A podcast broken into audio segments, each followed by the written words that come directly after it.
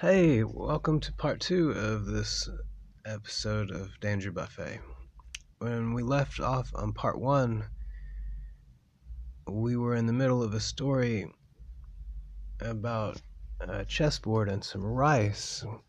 When the uh, the winner of the, the chess game with an emperor had asked for rice to be placed on the 64 squares of the chessboard starting with one grain of rice on the first square, then two grains on the next, then four, and doubling on each subsequent square the grains of rice. And by the time they got halfway through the chessboard to the 32nd square, there are over 4 billion grains of rice. There's over half a million pounds of rice. And we were only halfway through the chessboard at that point. I've been doing a little counting here between these two episodes. Um, what's going on here? And wait just a second.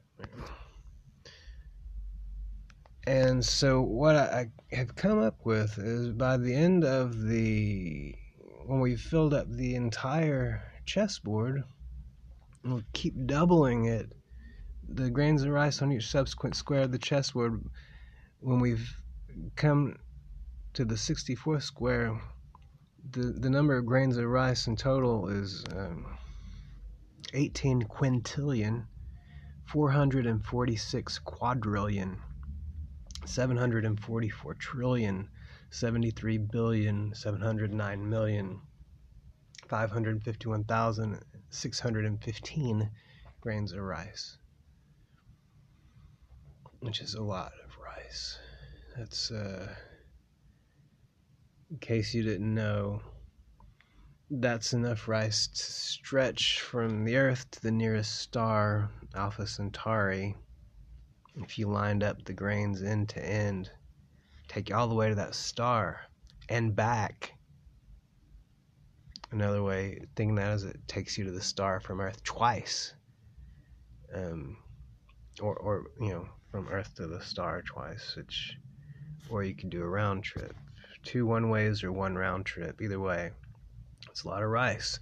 Another way to think about that amount of rice is if you took all the rice that is grown on the earth in a year, then um, then in 1500 years, taking all that rice, then you would have have the amount that you would need to to cover that chessboard. So it's a lot. Let's just say it's a lot. And so when we left off, the the king was had gotten up to 32nd square. The emperor, the king, um, he's starting to realize that it was more rice than he had bargained for.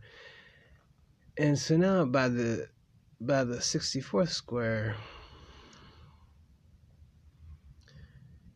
he realizes that this was not the the smartest uh, smartest offer that he's ever made.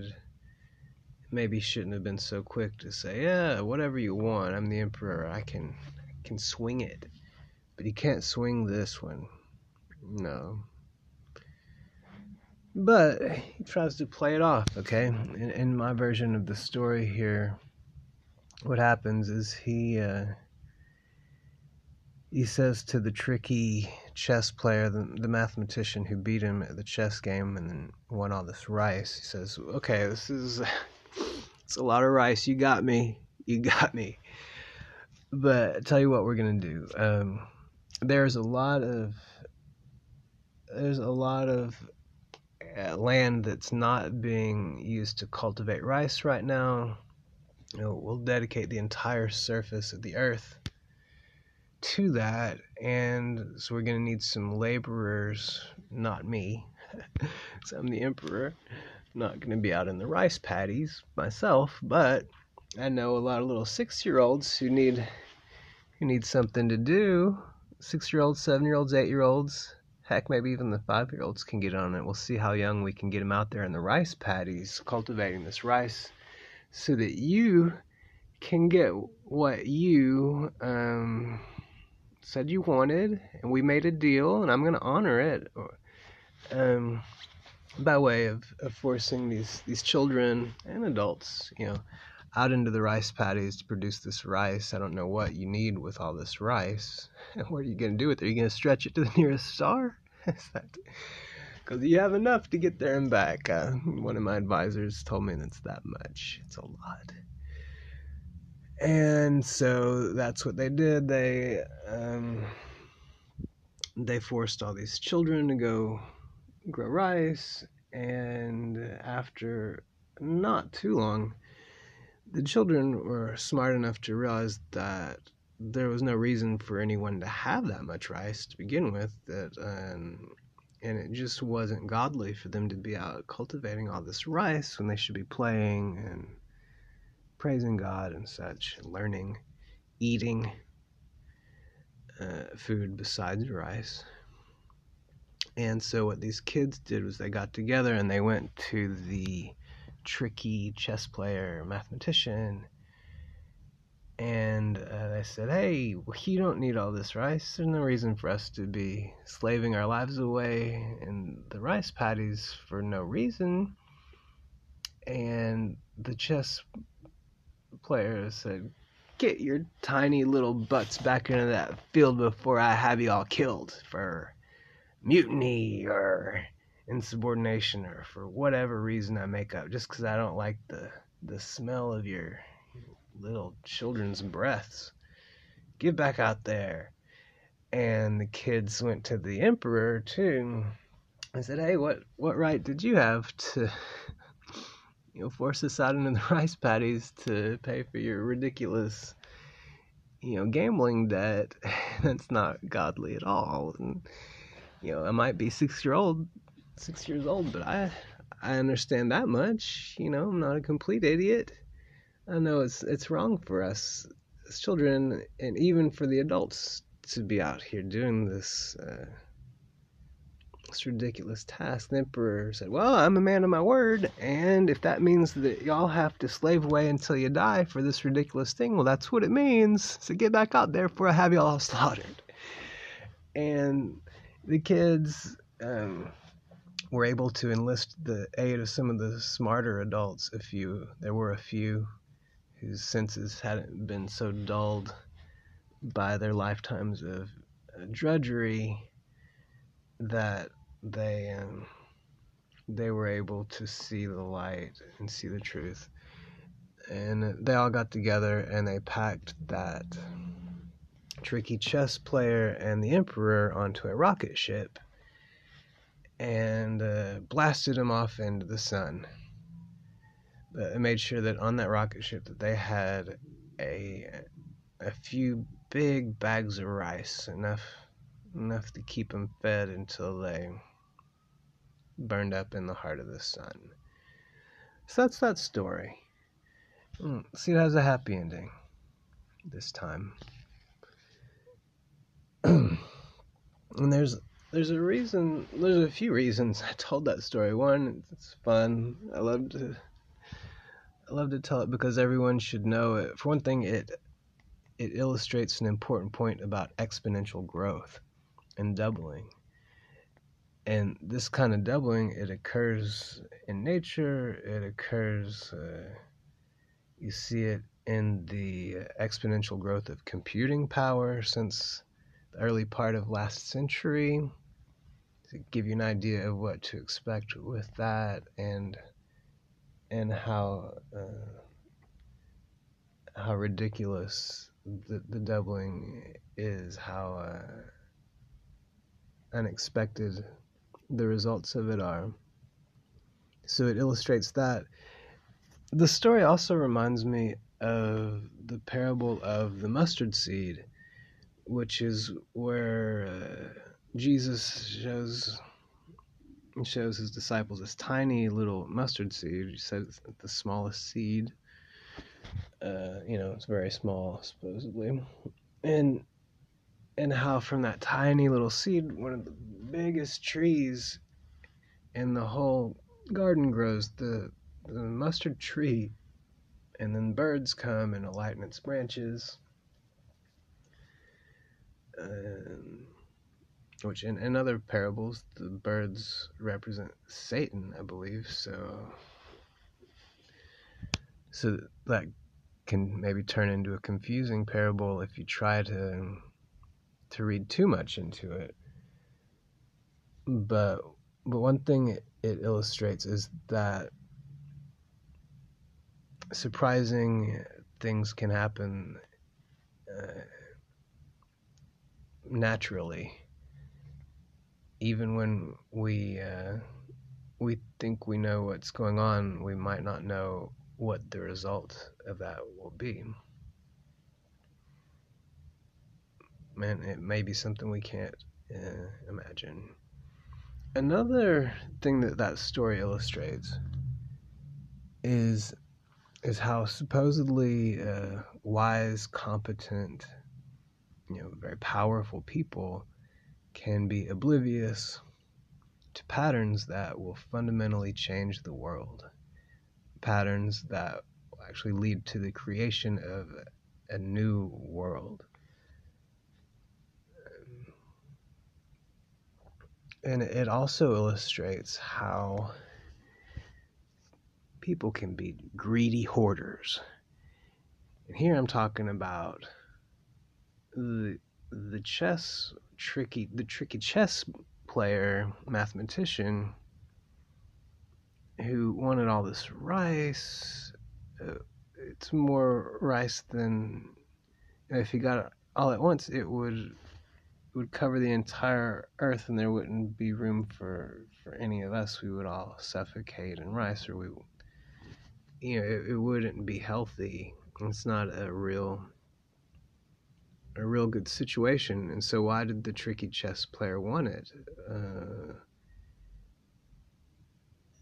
um, because he he craved power, and it, it gave him a little thrill to send all the kids and adults out into the the fields to cultivate this rice for him. Made him feel like a big man, and and that was the closest he could.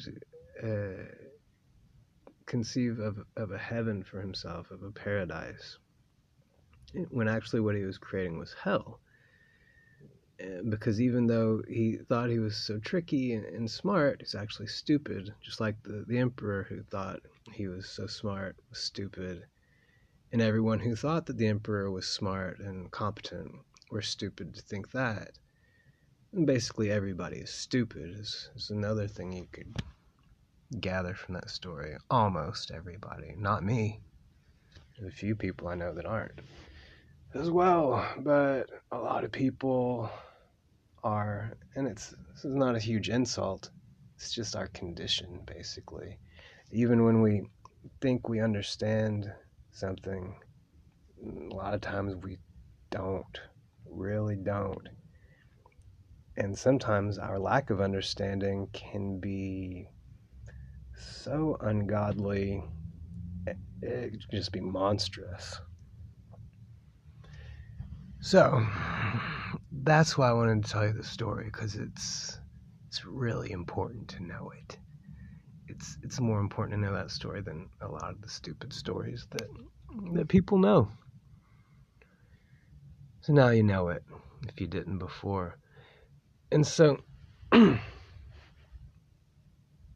right now there are people who would hoard you know, maybe not just rice, maybe wealth, um, whatever, whatever we use to uh, to provide the basics of of life, and people will hoard it so that some people don't have enough to live or, or to be happy, to be educated and live fulfilling lives.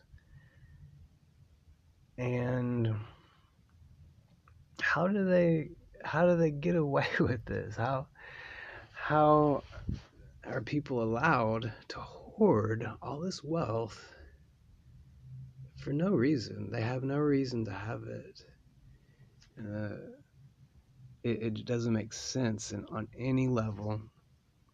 Obviously, none of these people are wise enough or worthy enough to have have such wealth. And and the ones who would try to hoard it are the ones who are, are least worthy to have it. But how do they do it? Well, one way is they, they build weapons, you know, with which to uh, to threaten people to protect their hoards, their hoard of rice. So, so that's why they create these nuclear weapons. Nuclear weapons, other weapons, guns, and other kinds of bombs, and horrible, frightening nano weapons and drones. And I could scare the pants off you just listing off all the the weapons and one time I heard that the uh, that the technology that the military possesses is like ten years ahead of, of what we have, or something. And and given the accelerating rate of technological change, you know, which also follows the pattern of, of doubling that I, the story describes, maybe the the military isn't so far advanced in their technology as, as they used to be, but even if it's just a, a few years ahead, uh, the weapons I have are just frightening and, and ridiculous. It's ridiculous for, for a human to, to wield such things or to create such things. And this brings me happily to my next prophecy. So, if you've listened to the podcast before, you might have heard me prophesy that next winter, I'm talking about North American winter, um, the winter of, of 2021 2022, that all the godly people of the world are going to voluntarily self quarantine and and then after, for two weeks. And then after that, the coronavirus and all its latest mutations and any other disease that has a similar kind of a lifespan of the coronavirus, those are all going to go away and magically disappear by science.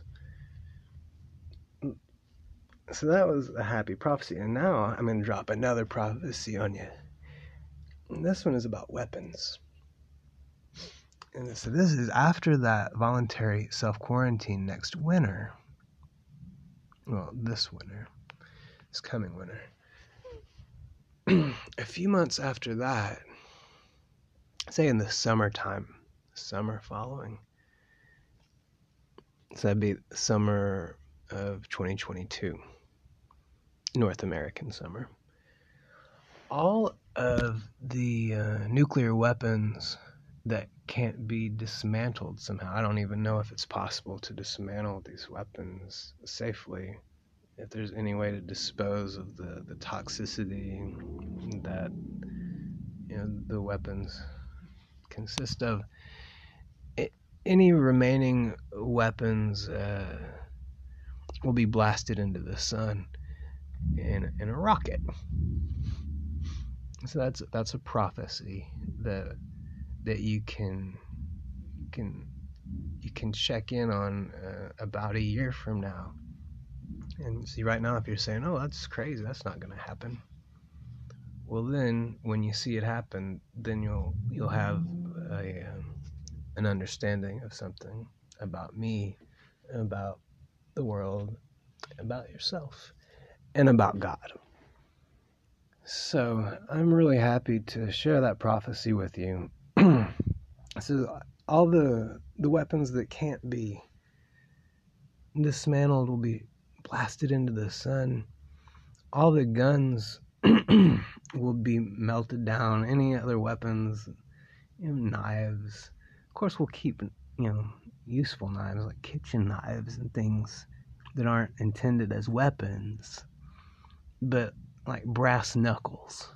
There's there's not going to be any of those in the kingdom of God, which is what all of us godly people are are in the process of creating. Part of our work of loving God and glorifying God is manifesting God's kingdom, and part of manifesting God's kingdom, obviously, is getting rid of all the, the weapons because why would there be any in the kingdom of God? Um, because God is so powerful that that there's no need for for us to, have weapons. Uh,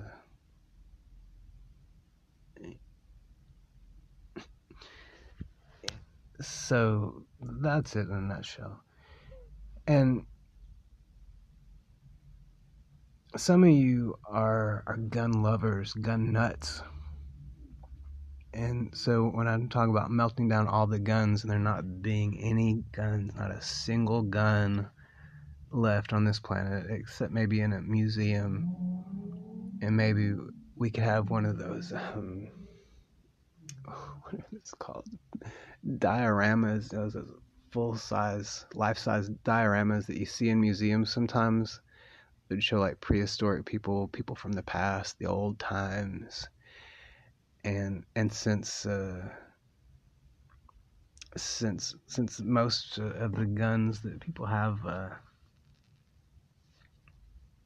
are, are used for horrible things, if if they're used, then maybe the diorama could show someone you know committing suicide with their gun, you know, behind a big plate of glass, and then people could go, oh, that's how people used to live, and it would be uh, educational. But so these all the gun nuts out there, I doubt there are any listening to this podcast because it probably doesn't appeal too much, but it might. So if if you're a gun nut, I just want you to know that I'm not talking about separating you from your guns. I'm not about that. You love your guns, you have your guns, keep your guns. You don't have to melt down your guns. That's not what I'm saying. I'm saying that that come next summer there won't be any guns here on this planet where I am. So if you want to have your gun, then you will have to blast yourself off somewhere else. It doesn't have to be into the sun. Maybe you want to go to Mars and colonize Mars with your guns. You know, and if you want to take nuclear weapons too, you can do that. Take them to Mars. Uh, take them wherever you want that's not here. Alright, so that's just a little reassurance. You're welcome to your guns, but um, if you're ungodly, you're definitely not welcome to the kingdom of God here on this planet. But you know, with your guns and your rockets, you go and make whatever you you would make, which I would define as hell. Um, in fact, if if my two choices were to be on a, a rocket or a, a distant planet with a bunch of gun nuts, ungodly gun nuts, or to be blasted into the sun, I would prefer to be blasted into the sun. That would seem like the the lesser of the two hells, the the less um, hellish of the two hells. But fortunately, I have more than those two options, and I, I'm gonna choose to love God and worship God and do God's work and and stay here and and enjoy God's kingdom, which I encourage all of y'all to do because that's what makes sense. Uh, uh, but you know, if you really love Satan that much, then then you, you do have a choice. We all have a choice. So, um, that's a choice that, that some of y'all will, will have to make um, within, you know, about a year. For those of you who are thinking about taking your guns somewhere else, maybe you want to go harvest the gases of Uranus.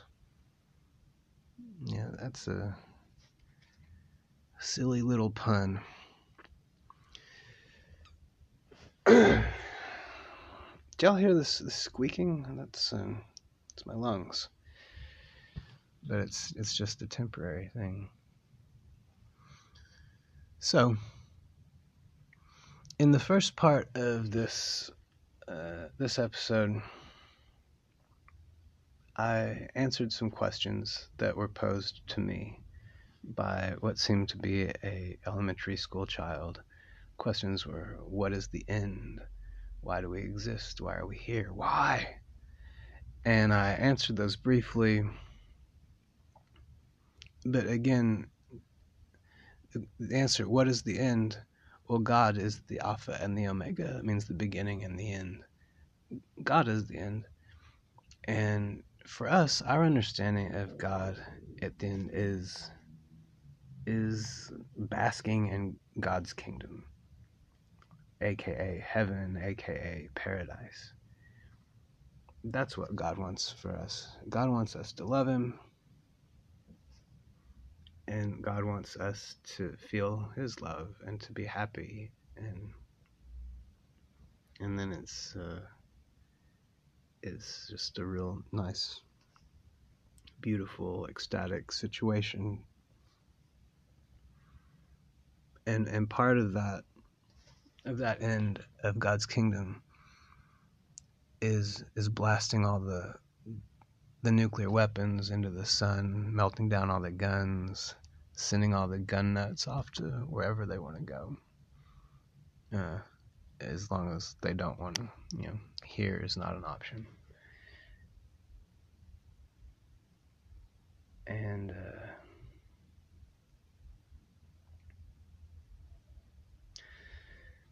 that reminds me that all the talk of, of paradise and God's kingdom and heaven reminds me of something that my prophetess girl told me back in 2017. She told me that she's waiting for her cut flower moment. And I, I said, "What's what's that?" And she said, "It's," and I'm, I'm trying to reconstruct this. I'm not I'm not quoting her, but basically, it's the moment when when the work that she has to do, she's completed it, and that she's rewarded for it with um, cut flowers. Um, and I, I think of that when I think of God's kingdom and heaven and paradise. It's, I think of the cut flower moment as the moment when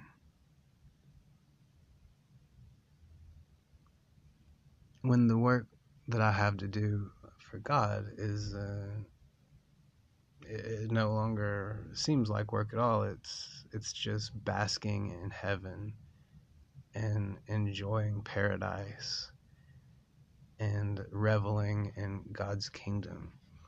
And for me, if if I had made up a term for it instead of cut flower moment, I might have called it my sliced pizza moment. It's my